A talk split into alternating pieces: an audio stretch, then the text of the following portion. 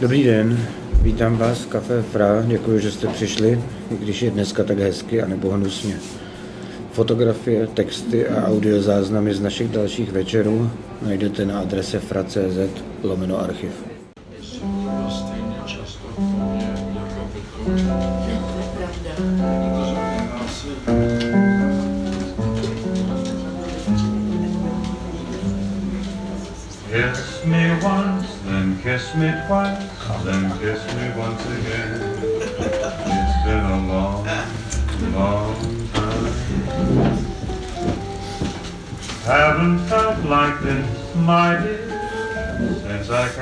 It's been a long, long time.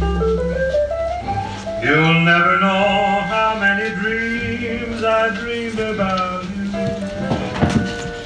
Or just how empty they all seemed without you.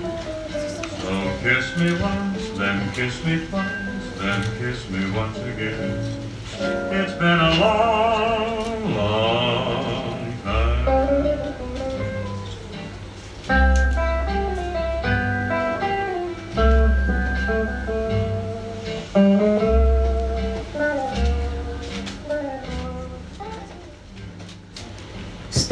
Nejvyšším místě vesnice, u kamenné věže,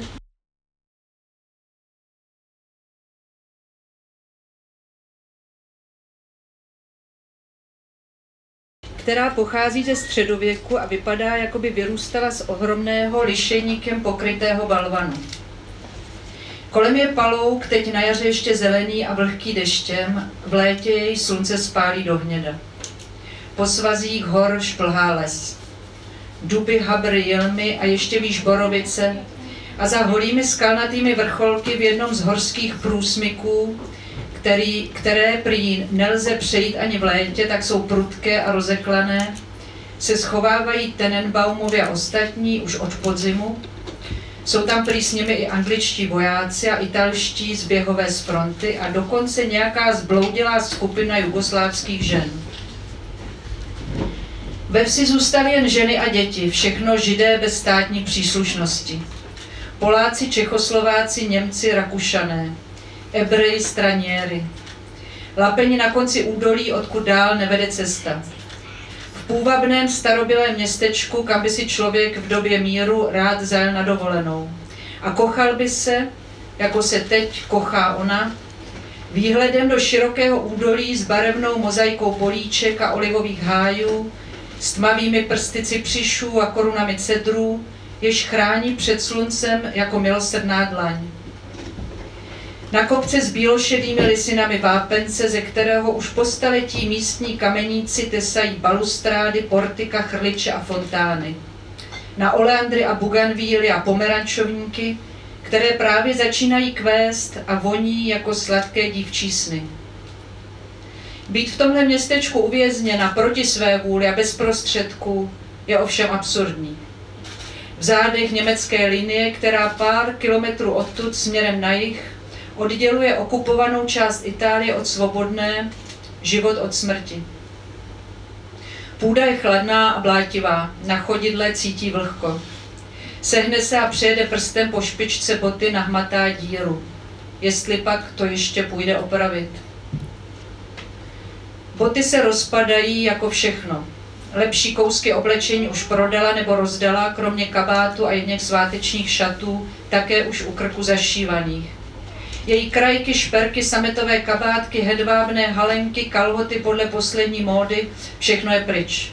Vyměněné za peníze nebo za jídlo. Teď už si na ní nikdo nic nevezme. Arturovi dvě dcery učí anglicky, za to se s ní dělí o polévku, chléb a ovčí sír. Ve stodole má Arturo zakopané láhve vína, olivového oleje a někdy uloví ptáka do pasti nebo divokého králíka do drátěného oka, které líčí v kopcích. Pušku musel dávno odevzdat. Směje se, že Greta jí málo jako ptáček, živí se kouřem, schání pro ní ve vsi cigarety. Slouží jí s úctou člověka, který nikdy nevytáhl paty z údolí a stěží se naučil číst a psát. Ale prsty má jemné, o hodinách ví všechno, i o těch kostelních, jež opravuje. Naučil se to od svého otce a ten zase od svého. A kromě toho má olivový háj a stádo ovcí a ví všechno o životě ptáků, brouků a bylin. Ovšem netuší, kdo byl Beethoven. Jednoho zimního dne právě se chystal ven a byl už oblečený a Greta zrovna stála u dveří, se k němu přitiskla, oběma rukama objala jeho levou paži, tiskla se k ní hrudí a tváří a rty, měl na sobě kabát z berana. A v jediné paži dost cíly na to, aby ji udržel nad propastí. Dáli oslovuje vy i po tom, co se s ní miloval. Její tělo, když se pod ním vzpíná, v něm stále znovu vzbuzuje úžas, jak je bílé a křehké. Nikdy nic tak křehkého neviděl. Ani římské paničky, které jsem před válkou jezdili na léto, nebyly tak bílé jako ona. Je zvláštní, snad trochu šílená. Před vyvrcholením vykřikuje německá slova a když se ukojí, pláče. Sono infelice, šeptá mu do ucha. Va bene, va tutto bene. Konečně zase usedám ke psaní. Dětské prázdniny, cesty, návštěvy. A ona čeká na kopci v Sandonátu, tam, kde jsem psaní přerušila. Čeká houževnatě. Jde nakonec o její příběh. Greta Blochová. Starý doktor Massa jí říkal La Bloch, její poslední milenec La Passioncella. Nakolik jsou jména důležitá? Proč se mi v jedné knize podařilo přejmenovat Emu Goldmanovou na Luizu G. G. a Alexandra Bergmana na Andreje B., zatímco Felice zůstává Felicí a Greta Gretou. Také Felicin syn Henry si nechal změnit jméno na Joachima a jeho žena Anet vystupuje pod jménem Nina Perel. Moritz se skryl za postavou Roberta, ale Felice ani Greta se nedají. Snad je to tím, že Kafka je svými dopisy už dávno přede mnou uvedl do literatury. Felice a Greta se staly literárními postavami a postavu přejmenovat nelze. Je svým jménem určena. Hamlet může vystupovat v jiné hře než v té, kterou o něm napsal Shakespeare, ale stále se musí jmenovat Hamlet. Což neznamená, že se za jeho jménem neskrývá živá a v každé hře odlišná lidská tvář. Felicina rodina, nebo alespoň její část, souhlasila s tím, abych o Felici psala. Doufám, že se jejich souhlas vztahoval i na jméno. Proč vlastně psát o Felici? Koho zajímá žena jako Felice? Žádný velký příběh tu nenacházím, jen každodenní statečnost, která se projevuje především vytrvalostí. Uzavřená, pracovitá, neliterární, tak si ji představuji. Žena se schopností pořádat a urovnávat svět kolem sebe, pečovat o něj. Připomíná mi hospodyně, které mne kdysi tolik fascinovaly v Sarajevu. Bylo to v dobách, kdy jsme s mým prvním manželem, filmovým střihačem, putovali z jednoho města do druhého po celé bývalé Jugoslávii. Když někde pracoval, jeli jsme s ním. Já, náš pes, který ještě, náš syn, který ještě nechodil do školky, a pes. Ten pes tam je. Do Sarajeva jsme přijeli v říjnu a odjížděli po Vánocích.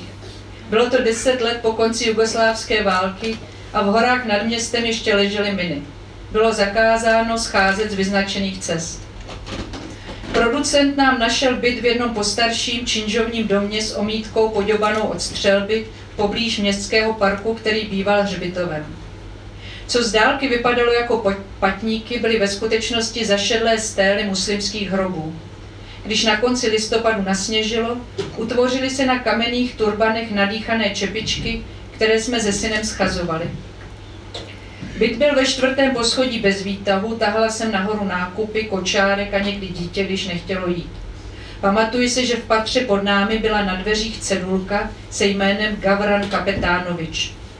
A okna na odpočívadlech nešla pořádně dovří, když začala zima navál na schodiště sníh.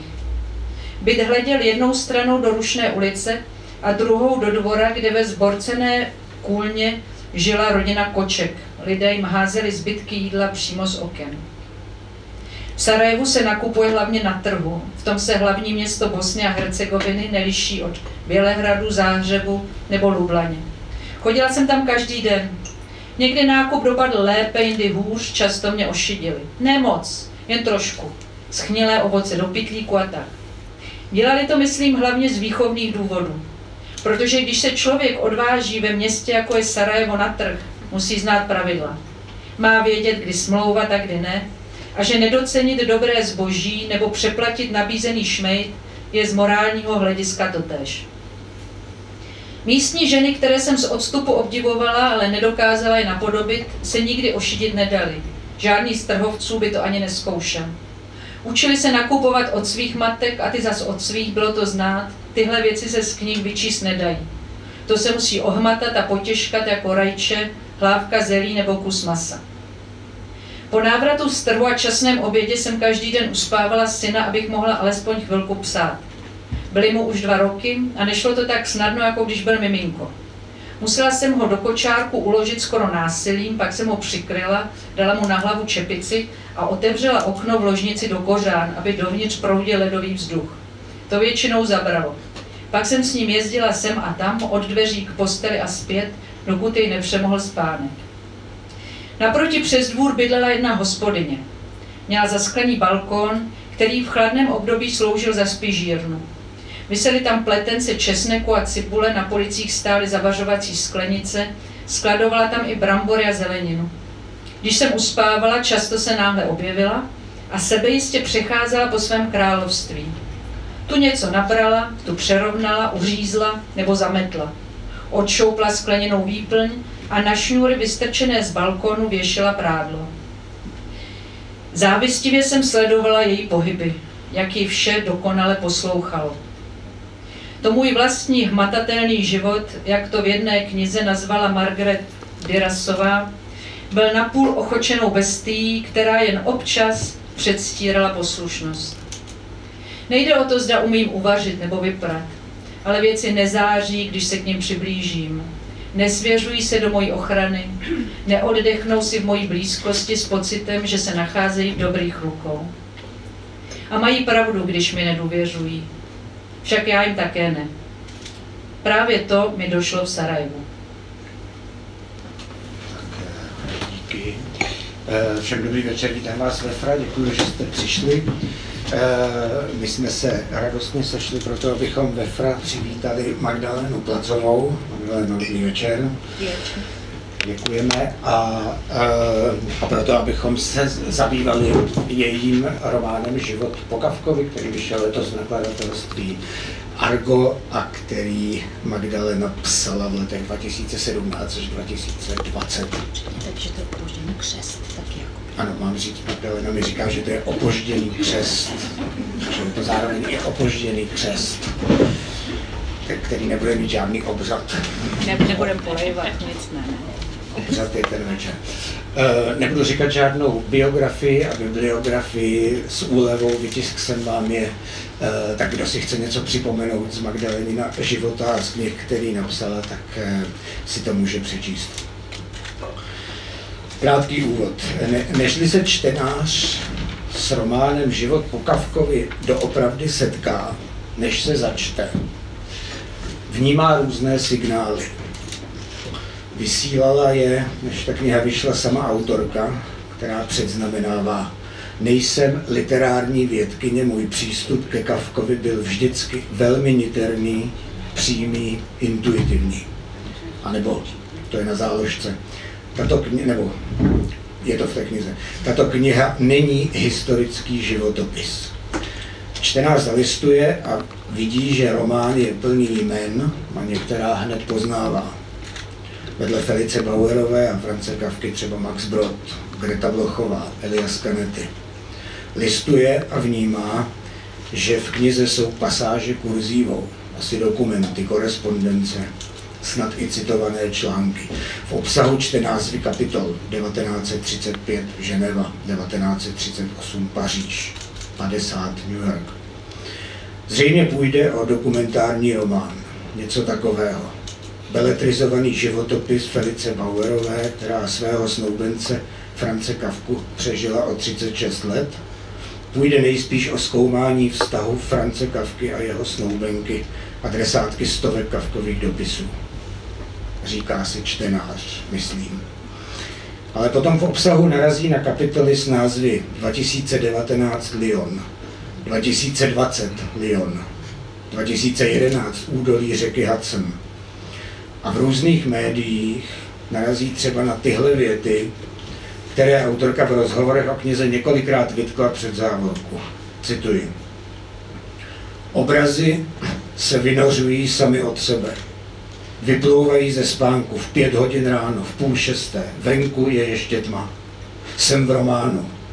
Román je to, v čem jsem celá. Ale nepřebývám v něm jako v domě. Spíš jako v proudu, v plynutí. Možná jsem přecitlivělý a vidím osudová znamení tam, kde nejsou. To je dost pravděpodobný. Ale mě tenhle odstavec úplně rozhodil. Naléhavou melodií a dokonalou organizací slov a hlásek. Ta slova vynořují, ráno, román, nepřebývám na jedné straně. A všechna ta odevzdaná L na straně druhé vyplouvají celá plynutí. Ten, kdo tohle a takhle píše, po mně chce ještě něco jiného, nežli to, abych s ním rozebíral jeden starý a slavný vztah. Něco jiného, než abych s ním přemýšlel o tom, co se děje s dílem autora po té, co zemře. Co mi to tak teskně a důvěrně vzkazuje. Já myslím, že můžeme jistě říct, že Magdaléna Placová v knize Život po Kavkovi pátrá po osudech snoubenky France Kavky Felice Bauerové adresátky stovek kavkových dopisů ženy, jejíž pozdější život zemřela v roce 1960, tento osudový vztah v mnohem určil. Zkoumá ten osud a ten osudový vztah, zajímá jí všechno. Pamětníci, místa, archivy, korespondence, verze a tak dále. Pátrá po něm, zkoumá ho, zajímá ji. Ale s tím nevystačíme. Magdalena Placová dělá něco jiného.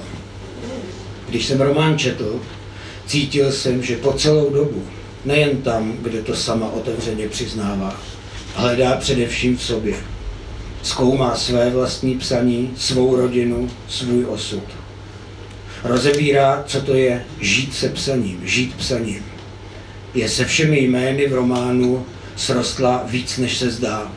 Ona sama je Felice Bauerová i Franz Kafka a je i překladatelka kavkových dopisů Viola Fischerová, o níž je celá jedna kapitola.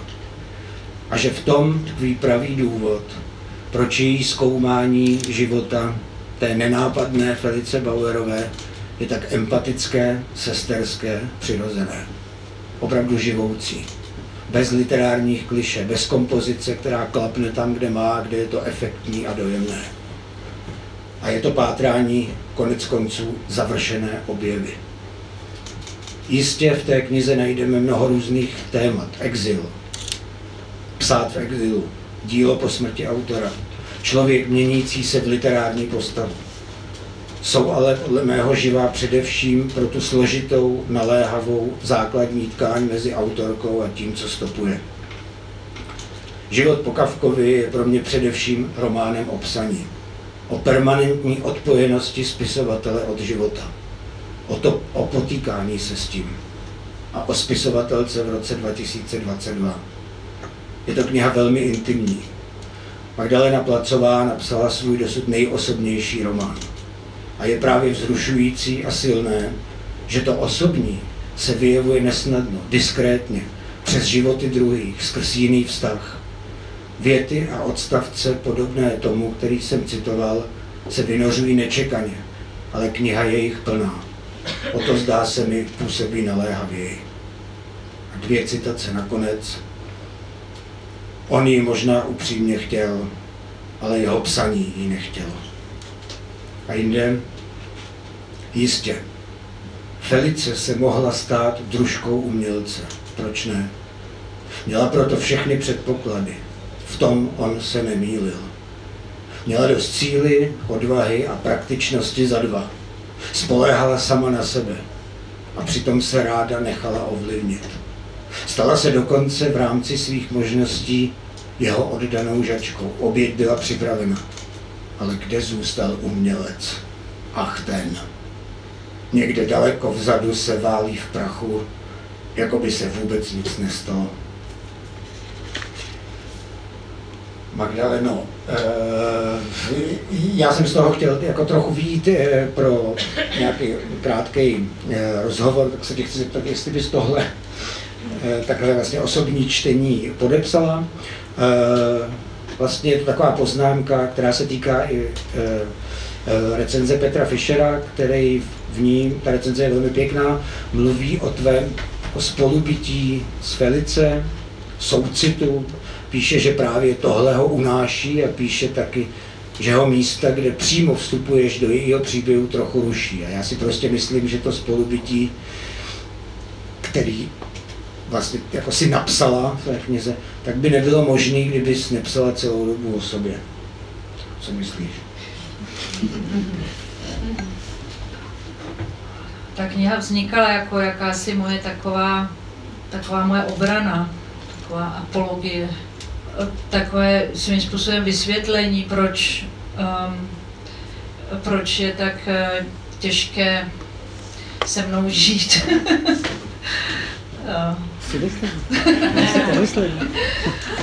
Aby to bylo jasné, v čem vlastně, proč je tak těžké pro člověka, který píše, což už samo o sobě představuje určitý defekt vzhledem k přirozenému životu, k takovému tomu životu, který nepro, ne, neproblematizuje sám sebe a prostě zachází s tím světem okolo. A nějak bez nějakých pochyb, tak uh, už to samo, že člověk je nějak, je, má potřebu psát, uh, pokud teda nepíše jako, není nějaký, nepíše v nějaký oh, žánr, nebo prostě není nějaký jako kreativec, nějaký agentury, tak když má potřebu opravdu jako psát niterně, tak už to znamená, že má nějaký problém s tou, s tou realitou, ne?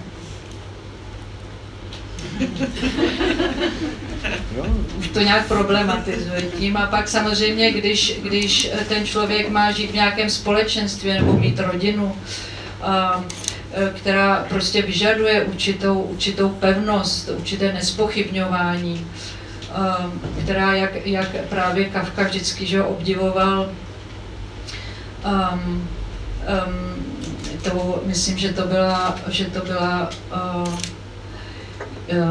to ils sont dans, ils sont dans, la vie, nebo ils sont to byl takový od, myslím, že to byl Flaubert, ils sont dans le vrai, a, a on, on to někde právě píše, a nevím jestli ty Felice nebo v nějakých denicích nebo někde, že to je to bytí v pravdě, vlastně to je to nějaký citát, myslím, že z citové výchovy, kdy, kdy právě ten hlavní hrdina pozoruje nějakou rodinu s dětma a, a vlastně konste, říká si, uh, oni jsou v pravdě, jsou dans le vrai, to znamená v tom skutečném životě, v tom té realitě. A ten Kafka se že cítil prostě tam nebýt v té realitě. On říkal, že jeho jediná realita je e, když e, v tom, v tom slově vlastně. A, ale přesto se těch pět let pokoušel o to vlastně tohle nějak sám ze sebou a s tou Felicí vyjednat a, a vyjednat nějakou, nějaký vztah, eh, kterým by mohl žít. On si opravdu chtěl vzít, chtěl dostat tady tomu nároku. Ona se mu proto zdála ideální, v čemž já si skutečně myslím, že se nemýlil, že to mohlo, že kdyby třeba udělali nějaký jiný, eh, jinou domluvu, že, která vlastně se nehodila k jejich době a k jejich tý, jakoby společenský skupině, ale kdyby on prostě skutečně, ona pokračovala v té práci a nějakou podporovala, že on by získal nějakou svobodu, po který jedině on toužil, on už pak nic vlastně jiného nechtěl, než odejít z, z, toho úřadu, že jo, a, a psát, že cítil, že ho to ničí, že nemá dost sil na, ty, na to, to um, i pracovat, i, i, i psát. Eh, kdyby, kdyby se prostě tak domluvili, že mohli spolu být, že to je tam, jak si citoval ten kousek, že prostě on měl ten odhad, měl správný, ale nepřálo tomu spoustu okolností a nakonec ani on sám, který to neustále spochybňoval a nedůvěřoval sám sobě, nedůvěřoval té svojí eh, cestě, tomu psaní, ne ve smyslu, že by si nemyslel, že má psát, on musel psát a chtěl psát, ale nedůvěřoval tomu, že by mohl s tím nějak prorazit nebo že by na to mohl založit svoji vnější existenci. A na tom to vlastně potom celý skolabovalo i ta jejich poslední domluva, která už se hrozně blížila vlastně tomu jeho ideálu, že oni už se domluvili, že budou v Berlíně, že ona bude pracovat, že on zkusí psát, ale stejně to skolabovalo vlastně asi na jeho ne, ne, nedůvěře v sebe sama a, a vůbec takový, možná oba nedůvěřovali tomu, že by byli schopní vůbec něčeho tak revolučního uh, pro tu dobu. No a mm, prostě, mm, já když jsem se, když jsem se dlouho mm, zabývala tou Felicí a i Kavkou, a, tak, tak eh, jsem vlastně pořád vlastně přemýšlela o tom, jak, jestli se tohle vůbec dá překlenout, jestli tyhle dva lidi takhle rozlišní, jestli spolu uh, by mohli být. A, a ta odpověď byla pro mě velmi uh, důležitá z mého osobního samozřejmě hlediska, jestli já můžu vůbec někým být. Um, protože k tomu psaní prostě patří do neustálý spochybňování, to neustálé začínání znovu, to, to, to není ani, ono se říká jako egocentrismus, ale to není egocentrismus, ten, ten člověk přirozeně všechno vztahuje k sám sobě, všechno to poměřuje, sám sebou, protože jinak by nemohl tvořit. Já nevím, jestli odpovídal na tu otázku. No. Povídáš, myslím, velmi přesně, děkuju, ale eh, já jsem chtěl, eh, vlastně trošku chtěl, my už jsme jeden večer totiž měli, takže je to vlastně druhý křest a, a, a cítil jsem, že přece jenom Magdalena si trochu myslí, že tu osobní rovinu jako příliš, nebo že ji hodně zdůraznuju, byť teda je to takhle propojený, tak jsem, eh, eh, chtěl jsem se tě zeptat, kdy jako ten, ten záměr tuhle knihu eh, napsat, kdy si cítila, že skrz, právě skrz tenhle příběh Felice a Kavky a těch eh, dopisů a Felicina života po Kavkově smrti, že by to jako tudy šlo, kdy, kdy přišel ten jako první nápad, jestli si to dokážeš vybavit. Ale to nebyl křest, co jsme spolu měli v tu neděli, to byl... To, byl, ne, to nebyl křest, to, to, to je první křest, tohle, abyste si nemysleli, že jste přišli na nějaký druhý křest. Jenom, že jsme se viděli už. Že to, to už pak není křest, když to je druhý. Prostě už jsme se viděli. Tohle je ten křest. To byl festival německé, německého jazyka, to nebyl křest. Jasně, to byl festival německého jazyka. No tak eh, samozřejmě ten, ten, ta touha jako psát tu knížku vždycky přichází z několika stran, takže to, to osobní, co ty vyzdvihuješ, to do toho vstoupilo z jedné strany někudy, a e, ta, taková ta, ta vnější, ten vnější příběh, ten, ten, ten impuls k tomu, e, jakoby nějak stvárnit osud Felice Bauerovi nebo odpovědět na nějaké otázky ohledně jejího osudu, po Kavkovi nebo vůbec se zabývat touhle, touhle mm, dopisy že jo, France Kavky a těmi postavami okolo ní. To, to skutečně mm, vzniklo v New Yorku, když jsem se připravovala vlastně na učení kurzu o Kavkovi na New York University a a tak jsem se v tom pořád, pořád e, jsem se v tom hrabala a já jsem to taková ponořená prostě a vlastně mě napadlo, to, to je popsané v té knize, že mě nějak jakoby napadlo, že něco z toho kavky tam musí, musí být vlastně v New Yorku. Vlastně jsem si říkala, že bych se vůbec nedivila, kdybych třeba v New Yorkském metru potkala kavku, jo. Že tam jsou takové věci prostě možné a ten starý svět tam je, ta stará Evropa tam je vlastně mnohem přítomnější než v Evropě, že jo. Ještě, ještě dosud, ještě pořád si myslím, že i když už to taky odchází, protože právě ty lidi už, už umírají a prostě odcházejí, ale který to sebou nesli, tu starou Evropu. Ale, um, ale uh, a tam mě vlastně napadlo, že něco z něj v té Americe je a že vlastně to, co z něj v Americe je, je Felice, která prostě utekla se svojí rodinou do Ameriky v roce 35 a tehdy jsem nevěděla, že skončila v Los Angeles, nevěděla jsem o ní vlastně nic ale začala jsem pátrat po nějakých stopách a vlastně jsem našla jejího vnuka jeho pravnuka eh, Joela Greena, který, který byl astrofyzik, je astrofyzik, hm, tehdy byl na nějakém uh, doktorát, dělal v Austinu, který si se mnou začal psát a opravdu mi jako projevil takovou důvěru, že zavolal tomu svýmu dědečkovi, což byl syn Felice Bauerový a vlastně ho přiměl k tomu, aby mě, aby mě přijal u sebe.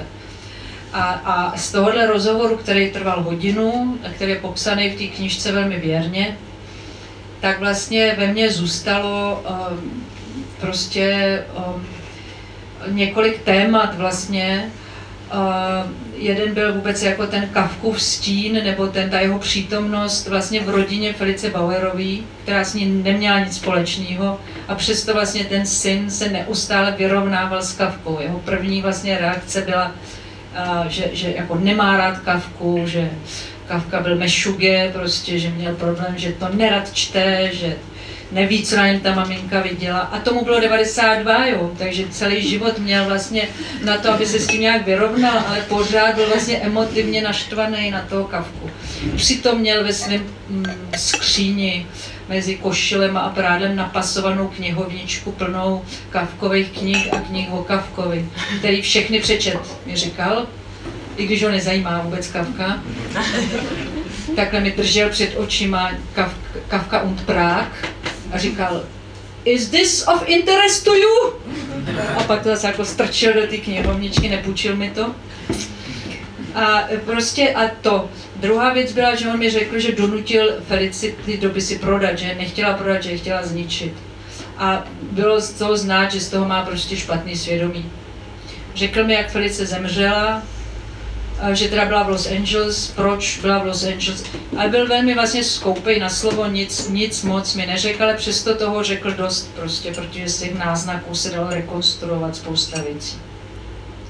A to ve mně vlastně zůstalo jako takový téma, který těch deset let nějak zrálo, pak jsem ještě vlastně se sešla s její vnučkou, která mi ještě taky něco malinko řekla, ale taky toho nevěděla moc, protože bohužel tady po té linii zřejmě po té synovské linii se toho moc prostě nepředává, jako kdyby, že asi oni prostě, nevím, no, asi spolu moc nemluvili a ty rodiče byli taky, taky uzavřený, nic moc neřekli. Tak, eh, no, ale, ale to je ten první impuls, jako ten vnější impuls a ten vnitřní samozřejmě vyrostl prostě z, z mého života denního problematického z toho, vlastně z toho zápasu, jakoby toho, toho psaní s tou, s tou, s tou realitou, no, s tou denní realitou eh, lidského společenství hlavně. Z toho tvýho kav, kavkovství. Eh, tak k Felici. Ty jsi tam, eh, eh, to, co jsem si vypsal, si četla, ale já to přečtu ještě jednou. Je to pěkný odstavec. Nejde o to, zda umím uvařit nebo vyprat, ale věci nezáří, když se k ním přiblížím. Nesvěřují se do mojí ochrany, neoddechnou si v mojí blízkosti s pocitem, že se nacházejí v dobrých rukou a mají pravdu. Když mi nedůvěřují, však já jim také ne. Tak mluvíš o sobě, tak Tohle jsou věci, které neumíš a Felice je dovede. Tak jsem se chtěl zeptat, co, já jsem mluvil o těch vlastně objevech, který v tom životě, eh, který jako je vlastně nenápadný, eh, Felice, eh, děláš. Já myslím, že tam je jako velký jako istotožnění s tou Felicí, už jsem to říkal. Tak co, co na Felice tak oceňuješ? Je to jako bytí v proudu života bez odstupu, který psaní vyžaduje, nebo dá jako tak pomáhat ostatním, táhnout ostatní, o kterým tam píšeš, na což spisovatel nebývá většinou ani talent, ani čas. Co? Já, já, myslím, že to je taková ta mm, statečnost, která se projevuje mm, každý den, trpělivost, e, určitě mm, a ta, ta schopnost vlastně se neustále znovu jako učit věci a, a, a podnikat věci a, a, a jasně no, podporovat prostě ona vlastně kromě asi 15 let, kdy, kdy jí živil ten, ten její manžel, tak ona vlastně pořád jako táhla celou tu rodinu, eh, živila, ale přitom, přitom právě si vlastně zachovat nějaký, určitě to nebyla taková ta prostě plocha jako obchodnice, která, jak se traduje v těch, eh, mezi těmi obdivovateli France Kavky, že? protože už z toho důvodu, že jinak prostě ten Kavka by si s ním těžko pět let vydržel psát a je, je jistý, že si, že si psali o knihách, že prostě četla, že byla, mm, on jí naposílal knihy, který ona sebou táhla že toho Los Angeles, nějakých 60 knih, že jo. Už to je, že sebou táhla ty jeho dopisy, který nechtěla nikdy nikomu ukázat, eh, o něčem vypovídá. Um, um, samozřejmě jako je to ne, nespektakulární postava, mm, která ale prožila tím svým vlastně takovým tichým, trpělivým eh, způsobem mm, vlastně neuvěřitelný jakoby dramata toho století, že jo. Um, je obklopená postavami, které mají mnohem dramatičtější jakoby, že jo, vstupy, jako Greta Blochová, nebo i ten Max Brod, nebo ten, i ten Šoken, jako to jsou, nebo ten její syn, který tam je vlastně jedna z hlavních postav, tak to jsou postavy, které zažívají nějaký vlastně, její hlavní drama v té knize je okolo těch dopisů, eh, kdy vlastně ona v jednu chvíli, eh, teda vlastně na začátku 50. let, potom co se Kafka stal takovou mezinárodní prostě celebritou, skutečně velkého formátu, tak se začalo pátrat po těch všech možných um, textech, který po sobě nechal. Vyšly dopisy Mileně, který byl obrovský hit a to vlastně spustilo tohle jako um, nátlak strašný, aby vyšly další dopisy, a, a vzpomněli si prostě na Felici, kterou začali opravdu pronásledovat a tlačit na ní, aby je prodala. Um, a, a, a tam si myslím, že je takový pro mě aspoň prostě jádro toho, toho dramatu, té postavy, kdy ona prostě ve svých, že v 60, už jí bylo, už jí bylo víc vlastně, po Eh, po 40 letech nebo pak dlouho vlastně se vrací k těm dopisům a musí rozhodnout, jestli skutečně jsou psané jenom jí, což ona tvrdí od začátku, že to je soukromá věc, že on by nikdy nechtěl, aby se ty dopisy zveřejnily. A nebo jestli má právo je, je teda vydat. Její soud byl, že nemá právo vydat, ale vlastně nakonec podlehla tomu i tím, že byla nemocná, tím, že zřejmě je nedokázala zničit ty dopisy a vlastně ten syn potom jí pohrozil, že když se si něco stane, že on je stejně prodá a že ona na tom nebude mít vlastně už vliv žádný. Takhle ona to aspoň mohla ohlídat, měla smlouvu, že ty dopisy můžou být až pět let po její smrti a že ty rukopisy potom půjdou do, do knihovny, do archivu v Jeruzalémě, což se nesplnilo. Oni ty dopisy naopak prodali v aukci nějakému soukromému majiteli, ty dědici eh, Salmana Šokena, který je měl vydat, a dopisy zmizely. Ty nevíš, kde jsou, ty jsou v nějakém soukromém trezoru, prodali asi přes půl, za přes půl milionu dolarů. A tím vlastně tak nějak začíná takovým velkým jako zlostí toho syna Felice Bauerovi, který, který vlastně říká, že ji neměl tomu, že ji podvedli po smrti a že ji neměl k tomu nutit, eh, že ji podvedli prostě. A kromě toho nadává Kanetimu teda taky za knížku, kterou napsal Felici který vlastně ji označil za obchodnici, která obchodovala s kavkovými dopisy, což opravdu není spravedlivý. Takže to začíná takovým fiktivním dopisem a toho syna Felice Bauerový, Eliasu Kanety. Kanety, no. Díky. Eh, to mě jenom napadlo, že si říkala, že, že, že v Americe byli trochu zděšení z toho, že eh, na začátku tvýho románu je Kafka prohlášen téměř za sadistu.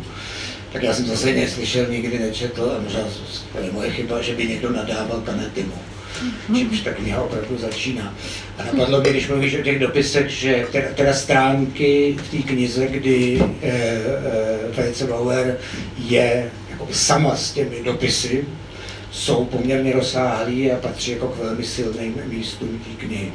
A když jsme u těch dopisů, eh, já jsem se chtěl zeptat, tak jsou dopisy Kavkovi eh, Felici a je samozřejmě velká korespondence Felice eh, Kavkovi a ty tam, ty tam píšeš, že ty dopisy ona spálila, že si pro ně dokonce dojela. Asi bych to měl vědět, já jsem se chtěl jenom zeptat, jestli je to tvoje hypotéza, anebo jestli uh, prostě to se ví, protože já ne, ne, literaturu tak dobře neznám, takže to nevím.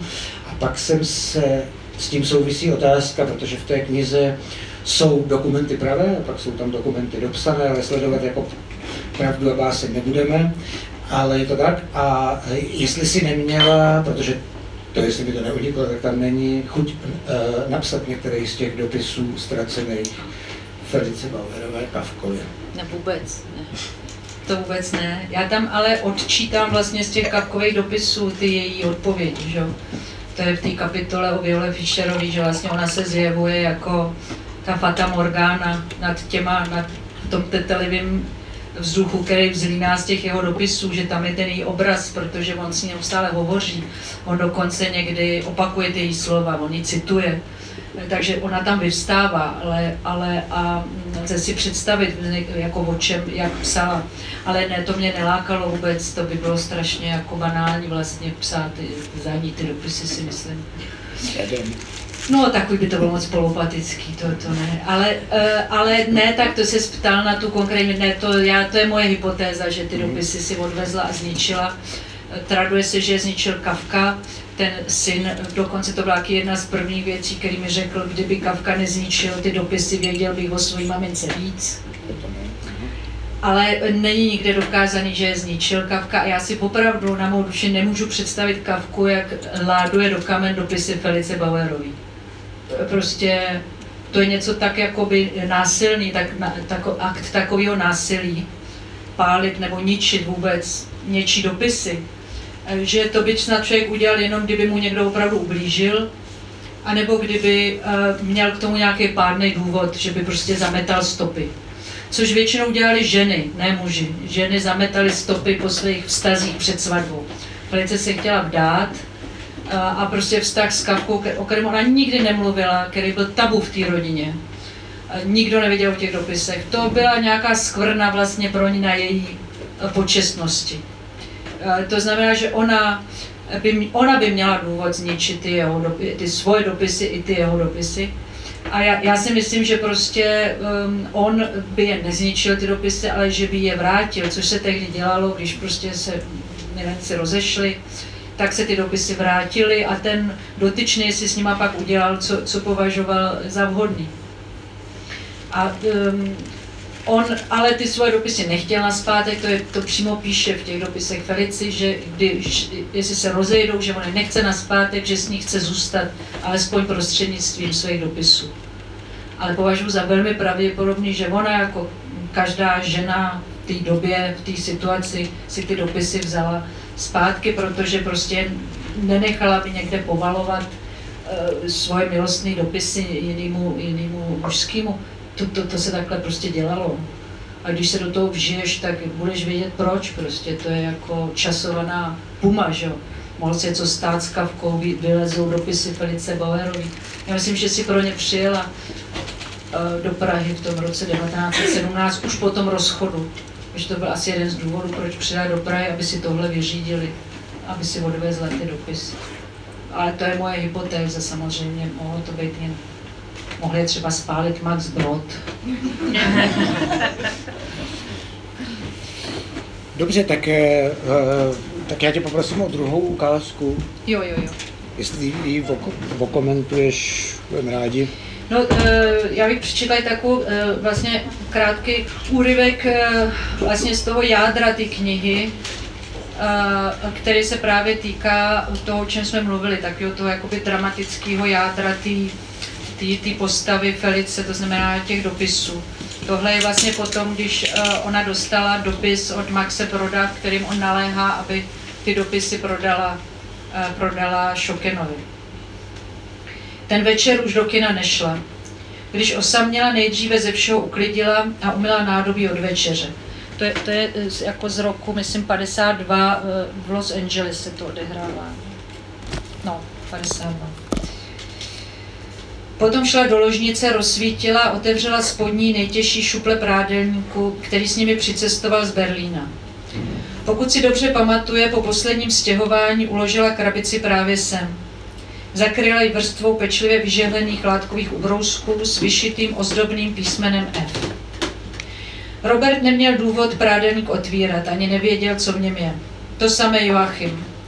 Lily sice někdy pomáhala převlékat postele nebo prostírat, ale nebylo pravděpodobné, že by pátrala pod ubrousky z výbavy, které dávno nepoužívali. Krabice z hnědého kartonu s nápisem Bata byla omotaná provázkem. Položila ji na Robertovu polovinu postele, která zůstávala zastlaná, přinesla nůžky a provázek přestřihla, nadzvedla víko. To je vlastně v době, kdy už je vdova, kdy zemřel jí manžel, zemřeli sourozenci, takže vlastně už je sama. sama. Nasládlý pach starého papíru. Dopisy byly v obálkách, pečlivě seřazené podle data přijetí a převázané zelenou stuhou. Na vrchu, ležel, na vrchu ležel ten první, tehdy ještě bydlela v Immanuel Kirchstraße. Číslo domu bylo uvedeno špatně, bylo přeškrtnuté a opravené rukou pošťáka. Kdyby se ten dopis ztratil, všechno mohlo být jinak, jenže on si ji našel i s nesprávnou adresou. Rozvázala opatrně mašly, vzala čistě rozřízlou obálku a vytáhla z ní list papíru. Praha 20. září 1912.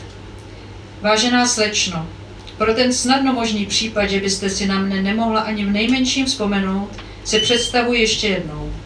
Jsem Franz Kafka a jsem ten člověk, který vás poprvé pozdravil na večeru u pana ředitele Broda a pak vám přes stůl podával fotografie z cest ve znamení Tálie, jednu po druhé, a v ruce, kterou teď buší do kláves, držel vaši ruku, již jste potvrdila slib, že s ním na přes rok chcete podniknout cestu do Palestiny. První dopis psal na stroji, ještě se ostýchal. Druhý už napsal rukou. Známá písmena, na která Felice hledí po dlouhé době, jsou jí blízká a zároveň protivná. Někdo, koho jste milovali a kdo vás zradil. Odvážné tahy velkého A, které netrpělivě přeškrtával ve výšce nad pasem. Ocásek vlající z okraje velkého dvojitého V. Velké L, který ve slovech, které ve slovech líbe a lében vrávorá jako padající člověk s hlavou nachýlenou na prsa. Povrch papíru je pod bříšky prstů trochu drsný a v místech, kde pero zarilo silněji, lze písmo nahmatat.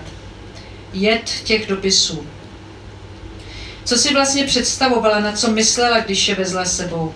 Musela přece vědět, že přijde okamžik, kdy je bude muset vytáhnout a znovu jim čelit. Chce to udělat? Má to zapotřebí? Nikdy nepochybovala o tom, že jednou bude muset zničit. Měla to udělat hned. Spálit je hned, jak se rozešli. Tak se to tehdy dělalo a tak to bylo správné. Tak se to mělo udělat. Čím déle je nechávala být, tím těžší bylo se jich zbavit, vedli v krabici svůj vlastní život. Nejpozději před svatbou je měla spálit, jak ji radila matka, nebo alespoň v Ženevě před odjezdem do Ameriky. Proč to neudělala? Proč je všude tahala sebou? Co kdyby dnes nebo zítra zemřela? Měla by krabici vzít a tak, jak jej hodit do smetí. Felice sedí na Robertově posteli nehybně a přece se propadá. Má nejmilejší Felice, nejmilejší děvče, ubohá nejmilejší F. Byli dva a seděli u stolu z každé strany jeden. Viděla jich baňaté obrysy, vysoké klobouky na hlavách. Jedli maso. Okusovali kosti a házeli pod stůl. Tohle se v Americe nedělá, chtěla zavolat ale nevyšlo z ní nic než slabé kvíknutí. Co si čistého, co si tak čistého. Slyšela, jak mumlá jeden z nich, zatímco druhý si vyšťourával nechtem zbytky masa, kterému uvízlo mezi zuby. Byl to dlouhý nehet na malíčku pravé ruky, vypěstovaný bez pochyby místo párátka. Ale v Marienbádu bylo troupení nebo nebylo slečno? Zařval náhle ten čistotný. A jak jste si vlastně představovala takový parlograf? A proč pak jste nechtěla z Prahy? Takový carik, vykřikl druhý a zblízka se podíval na svůj nehet. Slečno, pište si, co byste nepsala? Je pravda, že na ženění jsem trochu hubený? Popadl obě strany kabátu a roztáhli jako krovky. Pod kabátem nebylo nic. Strašidelné prázdno. Rozteklo se mu srdce, řekl ten čistotný. To má zkouření. A teď už vás, slečno, musíme odsoudit. Náměstí či prostranství, na kterém se ocitla, se jí ve snech často vrací. Prachem vysypaný plácek bytý sluncem. Ten vlak už také zná. Bez sedadel s mřížemi na oknech, vlak pro odsouzené. Je tu i Robert, co ten asi provedl. A Greta. Tak ona se nenapíchla na bodák? Mezi neznámými lidmi zahlédne ještě Elzu s matkou a Toni. Franz leží vedle ní na zemi a tiskne se k ní celým tělem. Je nahý a studený. Snad jej vytáhli z hrobu. Co když je spozoruje matka? Felice drží v klíně jeho ruku s dlouhými prsty a nechty zastřiženými do kuleta. Jediné slovo a budeme spaseni. Vlak náhle zastavil. Vrata vagónu zejí do kořán, pod nimi propast. To slovo. Syrově bílé nahé tělo proti šedému nebi. Takový cadik, jak letí. Vždyť je to samý papír, milostivá, samý papír. Já bych to... Hmm, Chtěla bys to dočíst až na konci? hmm, já, bych, já nevím, jestli to mám ještě číst dál, víš. Jestli třeba Martina, jestli to, aby ten byl moc dlouhý. Jako, Dlouhý to nebylo, já bych tu část ještě pak dočet, ale eh, když už mi dala mikrofon, tak eh, eh, já jsem rád, že přišla eh, Martina Mašinová z nakladatelství a jako Martino, dobrý večer, což je redaktorka té knihy a myslel jsem si, Martino, že bych se tě zeptal, proč jsi si řekla, že je to výborná věc a že to chcete vydávat. A, a, a vlastně je to i třeba otázka na nějaký jako takový dílenský věci, jak jste na tom pracovali, co bylo co byla potíž třeba mezi vámi a, a protože dámy se vlastně hned tady pohádali, když se mluvilo o tom, jestli je tak lehce pohádali, jestli je takový teatrální nebo není. E, tak, e, tak to jsou vlastně dvě otázky. Co si o té knize myslíš a jak jste, e, jak jste postupovali při, při práci na ní? Děkuji, že jste všichni přišli a děkuji Magdaleně, že mi vůbec dala důvěru a tu knížku nám poslala. Já rozhodně se nebudu pokoušet o žádnou interpretaci, protože myslím, že to zaznělo všechno a vykradli jste mi spoustu témat, o kterých jsem chtěla mluvit, protože myslím, že to podstatné zaznělo. Já jenom, když jsem si to znova procházela teďka, a je to ta, zase ta empatická rovina, o které tady často mluvíme, nebo která pro tu knížku je pro příznačná v mnoha ohledech, tak jsem narazila na úplně ty stejné pasáže, které jste mi teprve potom poslali, že vlastně budou se číst, což je vlastně možná v nějakém ohledu příznačný. A to opravdu ne, to ještě ta dru, jednu jsme posílala, tu druhou ne. A já jsem si našla vlastně ukázku, můžeš mi to podržet, protože to je vlastně zajímavé. Tam, kdy ty jsi skončila to první čtení o hospodinkách v Sarajevu, tak já jsem vlastně navázala že tam je to jádro, kde vlastně ty jsi se s tím potkala, ty si tu otázku jako položil, já to vlastně nebudu hledat.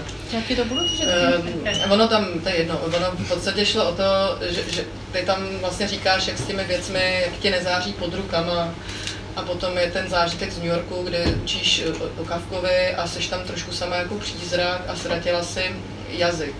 A, eh, a vlastně i skrze to, a ne češtinu, ale jazyk, svůj jazyk.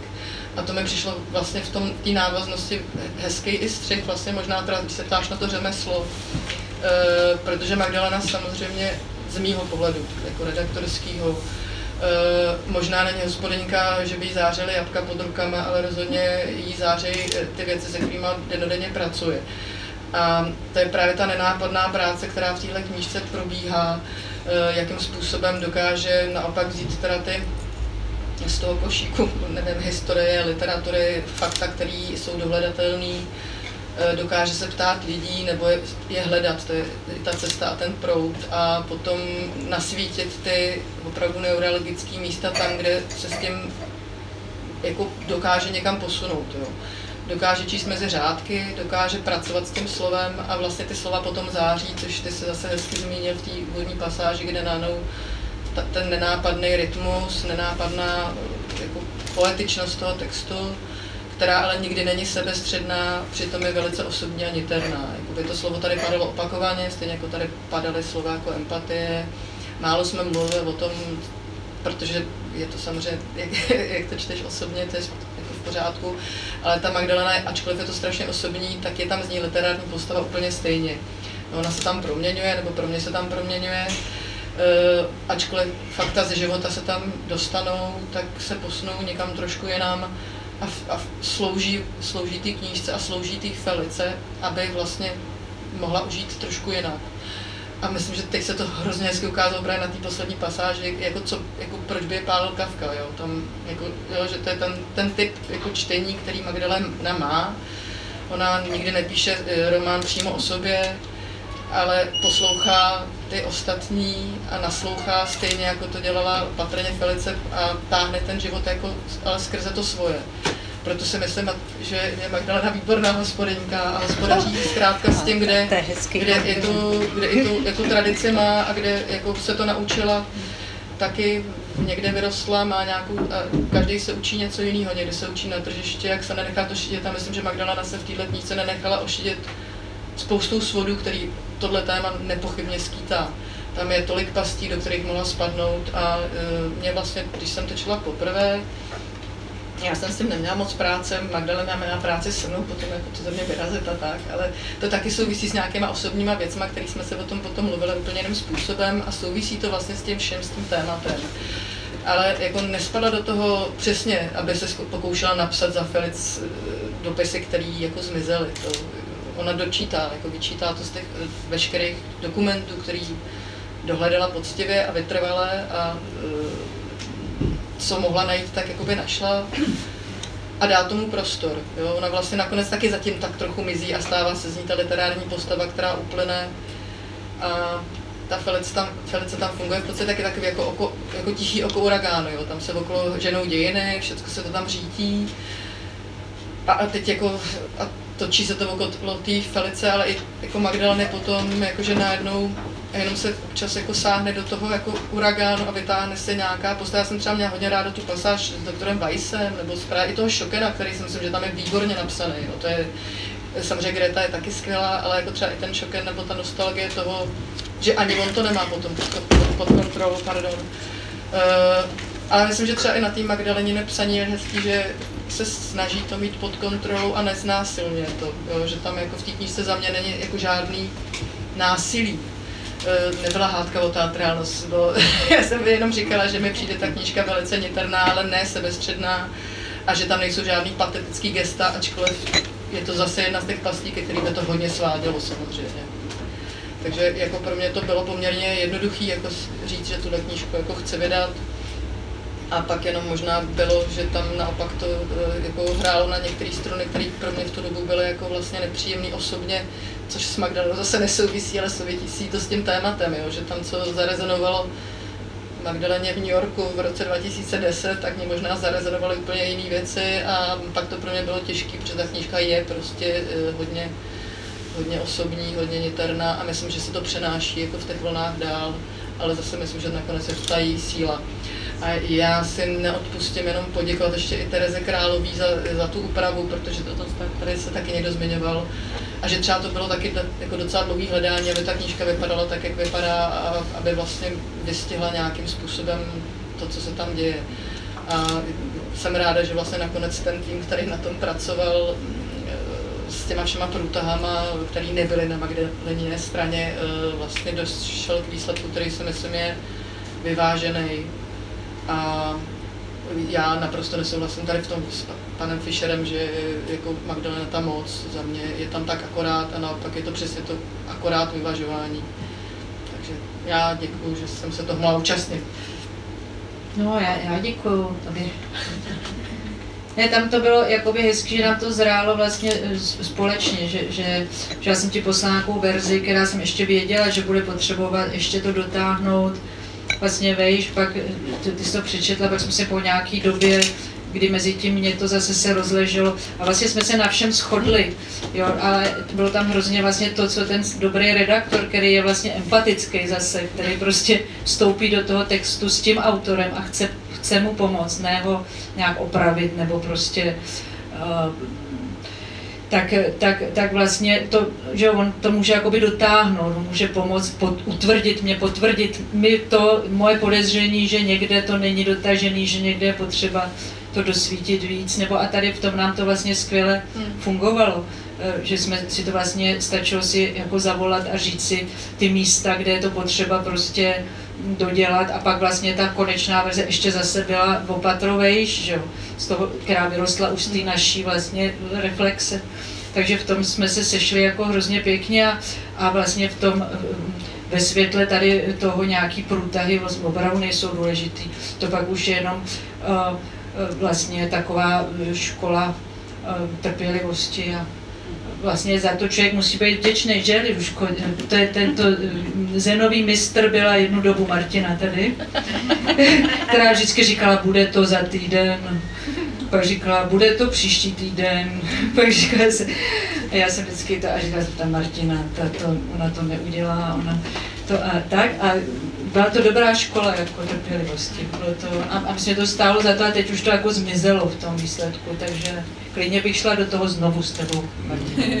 Právě Magdalena prokázala jako správnou hospodinku, že byla vytrvalá, vydržela všecko a vlastně ta trpělivost byla nesmírná, ale tak nějak to tomu asi patřilo.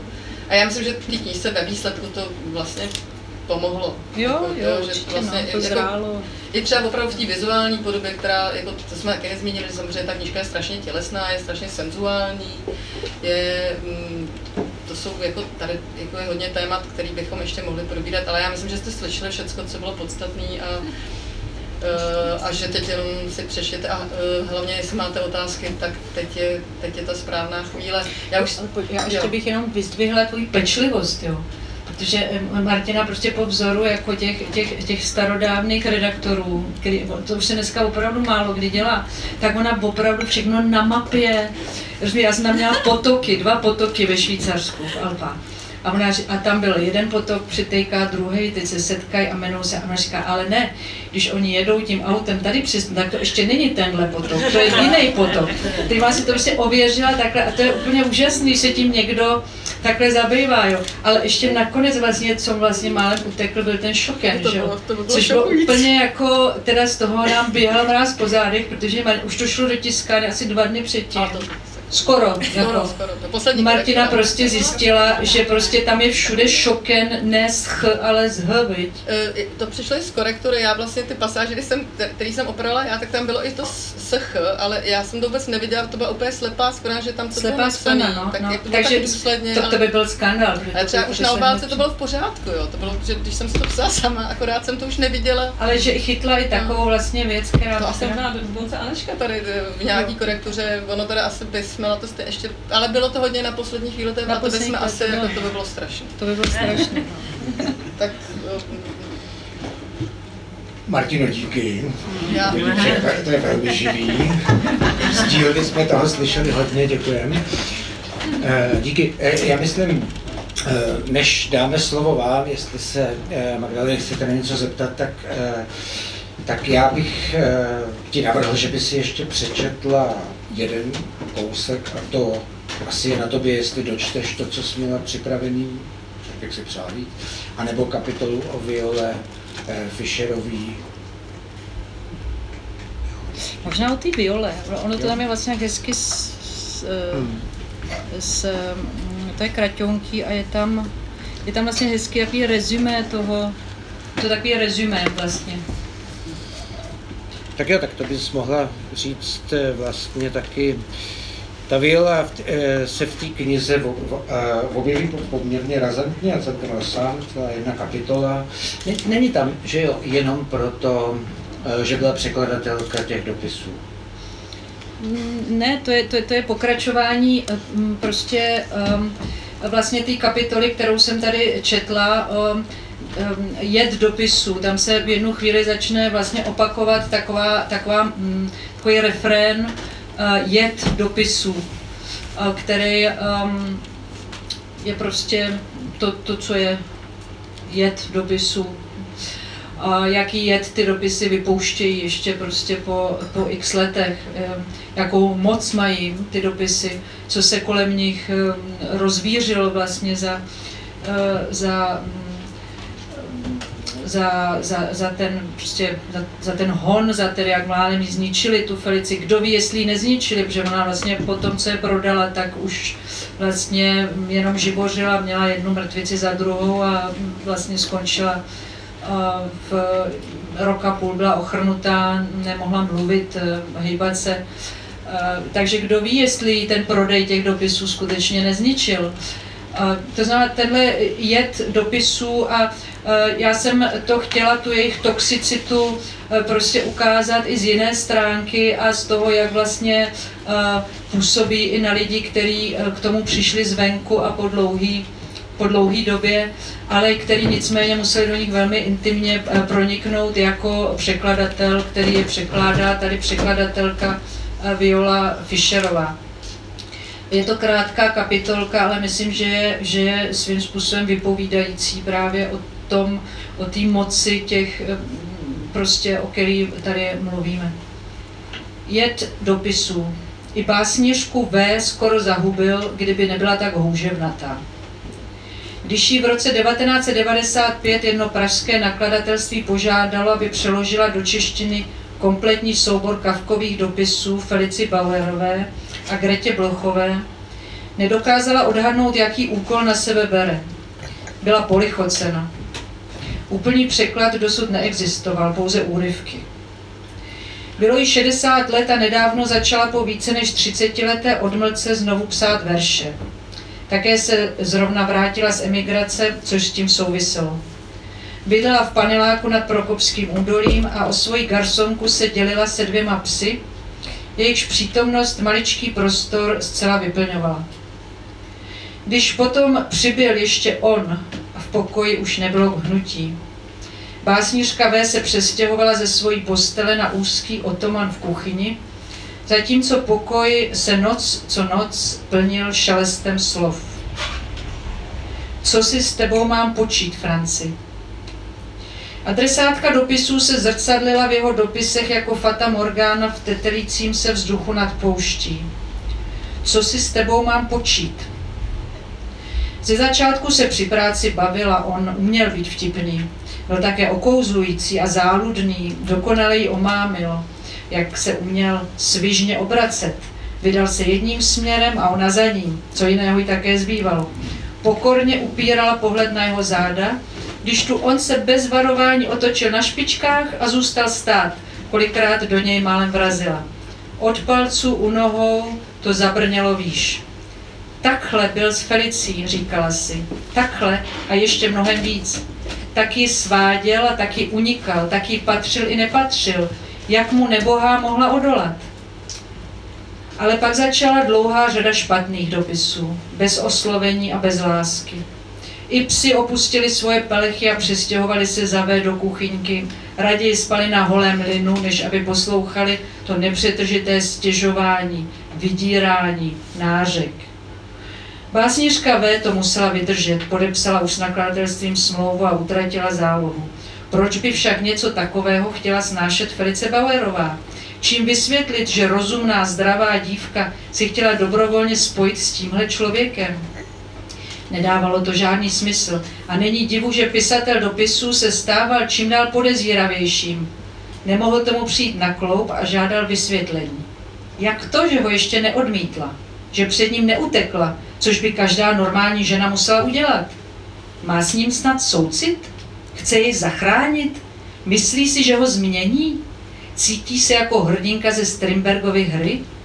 Zatoužila snad tahle zdatná, jak stále opakoval, zdatná, rozhodná a zdravá bytost po trošce duševního utrpení, kapičce neurastenie, která byla před válkou v módě?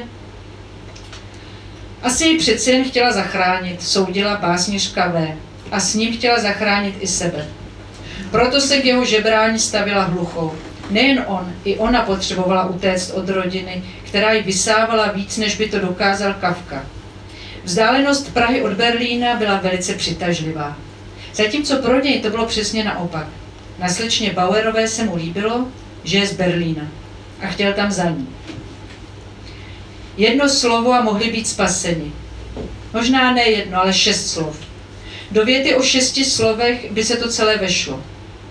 On tu větu naznačoval, ale neuměl si ji vynutit a Felicie ji sama nenapsala. Tím si je básnířka V jista, protože přestože nemá k dispozici její dopisy. Ozvěnu takové věty by nešlo utajit. Některé z kavkových odpovědí by se musela vynořit jako vlna tsunami. Jak by taková věta mohla znít? Všeho nech a přijeď do Berlína.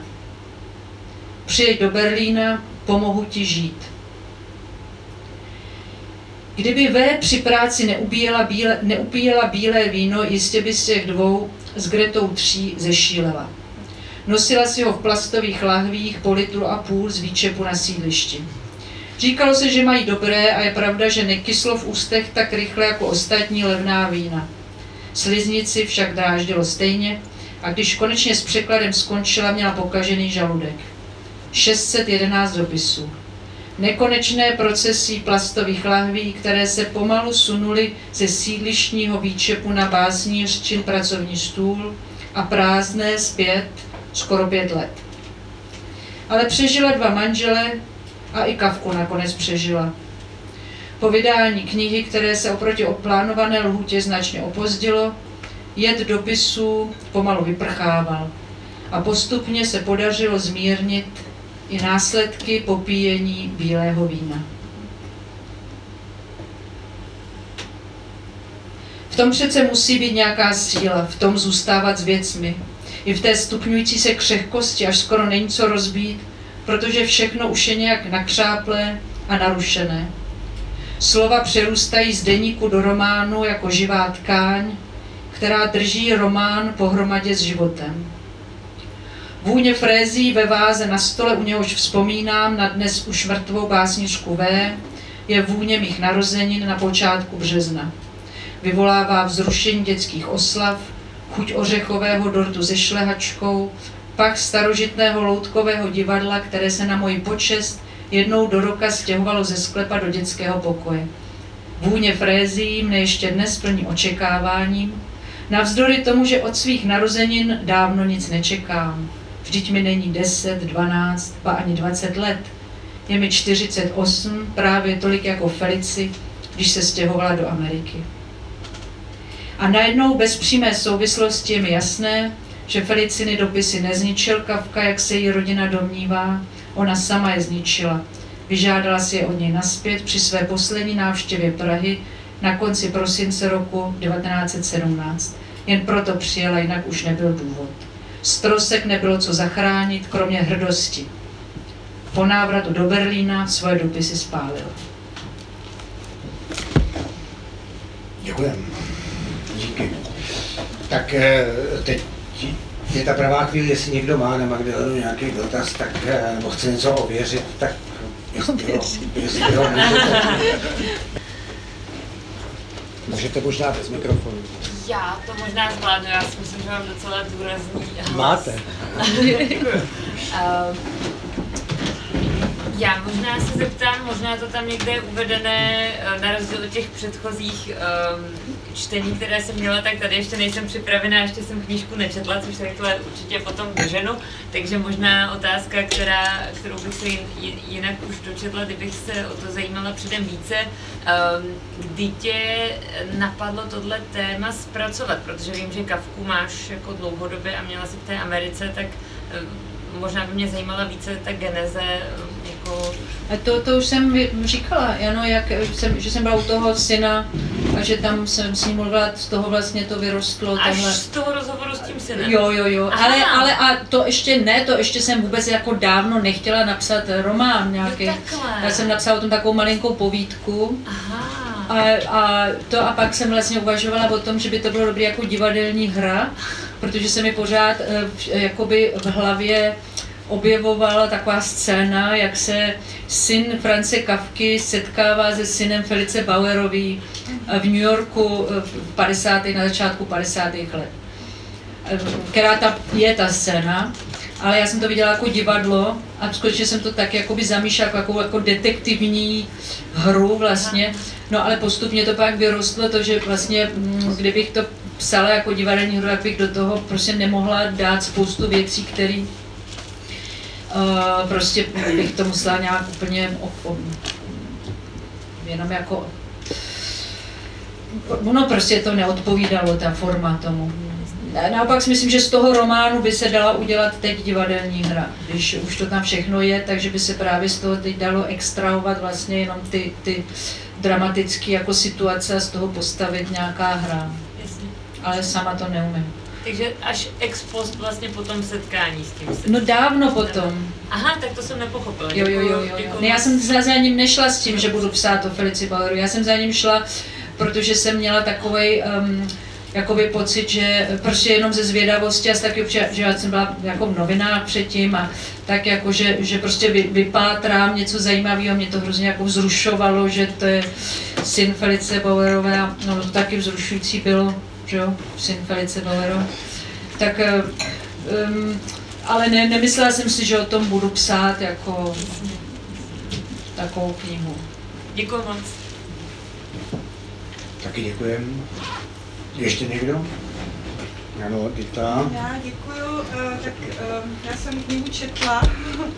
Eh, Musím říct, že jsem ji četla jedním dechem, Majdo, že bylo, jsme s Majdou eh, kamarádky ze základní školy, takže eh, se mi strašně líbilo, že v jejich knihách a zvlášť tady v té, eh, přesně jak si Petře vlastně hrozně hezky řekl, tam občas se vynořují věty, které mi přijdou tak mm, blízký popis nějakého vlastního pocitu nebo emoce nebo něco, s čím se tak, ale tak souzním, že mi to přijde až úplně neuvěřitelné. Tak to bylo hrozně krásné to v té knize vidět. Musím taky říct, že mě teda poprvé trochu překvapilo, když do textu vstoupila Majda, protože jsem byla tak ponořená do toho příběhu, že mě to tak jako vytrhlo a možná líp by rozumím tomu, proč to tak bylo, teprve po tom úvodu. A uh, bohužel neznám dopisy uh, Kavkovo Felice, takže to je něco, co mi chybí. Ale říkám si, um, myslíš, že by, že by to spolu dali, jako že by byli fakt šťastní? jo, hezký život, protože... Tak šťastní by asi nebyli, ale určitě spolu mohli, mohli být za jiných okolností. A tam, tam bylo několik jako takových, že jo, tam, tam byla ta válka, která tomu nepřála, tam byly vlastně zavřený hranice, že jo, mezi Německem a, a, a tím Rakouskou-Herskem, a tím Československem teda. A Rakousko-Uherském, že jo, no, to, no, to ještě nebylo Československo. A takže vlastně eh, to, to, to byl taky takový jako, jako tam bylo spoustu a ta, taky ta její rodina prostě, ta, ta a, a, a jeho rodina, a jeho, ta, prostě spoustu věcí, které byly proti tomu, ale myslím, že v podstatě jako tyhle dva lidi klidně by mohli spolu, eh, spolu, spolu být. eh, eh, A musela by ho malinko živit. No a to mi právě přišlo, že uh, uh, je jako hrozně patrný, jak to je hezký, jaký dáváš, jaký je hezký, že tu postavu vůbec takhle oživuješ, jako někoho, kdo byl mm, někde v pozadí, že jo, všichni Kafka, Kafka, tady nějaká, ani ne ta milená, co ji všichni známe, tak to je hrozně pěkný, jako myslím si, že jestli to vidí z nějakého obláčku, tak eh, musí mít jako hezký pocit zadosti učinění. No je zvláštní vlastně to, jak, jak bylo to poplatný té době a tady těm kliše, že ona vlastně naprosto přirozeně skutečně živila všechny lidi okolo sebe, ale toho kavku živit nechtěla. Eh, Což on vlastně chtěl, jako on to opravdu, i, i, i to psal vlastně, že už umírá v té pojišťovně, že opravdu, eh, jo, že trošku ty, jako kdyby to, a pak vlastně ve chvíli, kdy už se teda na tom dohodli, že to takhle nějak jako bude, tak, tak zřejmě to bylo příliš prostě křechtí a příliš jako eh, doba tomu nepřála, byla ta válka, oni čekali na konec války, že jo, mezi tím se to zase zakomplikovalo a, a tak, ale No, možná Jako- promarnili nějaký moment, kdy prostě se do toho měli vrhnout bez ohledu na ty konvence a společenské. No ale tak to nešlo, že oni byli oba velmi konvenční lidi, že jo, on taky, že jo. Tak p- eh, Magdalena to pak, zůstane, to pak zůstane a může eh, se ještě hledat co probrat s ní. Magdalena, jestli dovolíš, já bych ti položil ještě poslední otázku. Chci říct přesně, tak to přečtu, která myslím, že s tou knihou taky souvisí, teda samozřejmě. Je jistě nějak těžké být spisovatelkou a nežít v prostoru jazyka, jimž píšeš. I když exil není vynucený a je možné se vracet. V čem?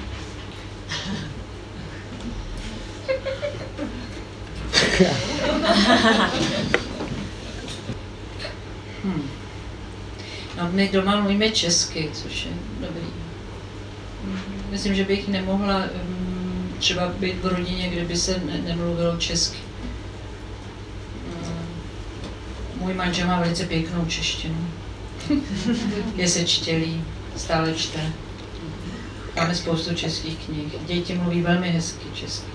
Takže já jsem v prostředí jako vlastně naopak vlastně jsem trošku jako ty eh, třeba takový ty izolovaní hm, uh, dalmatinci na těch ostrovech, co mluví tím benátským uh, dialektem. 300 let starým, nebo Španělé na Filipínách, nebo ty Švýcaři, jak tam mluví ještě tím římským nějakým dialektem. A prostě vlastně ti to dává jistou, jistou svobodu si konzervovat ten jazyk, který, který máš rád, který ti odpovídá a ne, ne, ne, nervovat se a nezlobit se nad třeba denním tiskem nebo tím, co slyšíš na ulici, což já tady vždycky úplně trnu, co slyším na ulici. To se strašně vlastně změnilo za těch, já nevím, 12 let, co tu, co tu jako nepobývám. I, i, i rytmus řeči a, a, a, te, a ta melodie vlastně taková razentní, takový stakato. Dřív to bylo takový váhavý, si myslím, mnohem váhavější. Teď Krásný. lidi jsou takový prů, prů, prů, průbojní a taky hodně zprostě mluví. Mm, ale skutečně mají takové jako, se to prostě, se to, se to opravdu změnilo zřejmě. No a tak vlastně to není tak, eh, blbý na tom je trošku, že mi jakoby chybí ten, um, a takový ty, ty, ty čtení nebo ty vystoupení, takový ty malý jako setkání, který, který jsou prostě dobrý, který tak udržují člověka.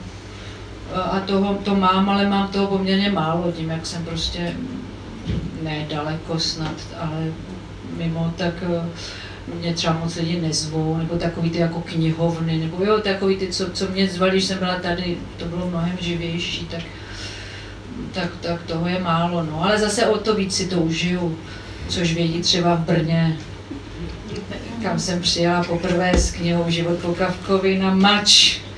A prostě to bylo pěkný pro mě, nevím jak pro ně, ale jakože člověk takový jako, a, jako si to užije, když konečně se dostane před české publikum.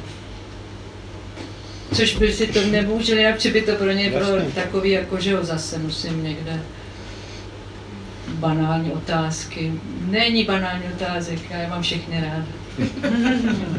Ještě já jsem chtěla, jak jsi se zmínila o tom Kafkově fiktivním synovi. No.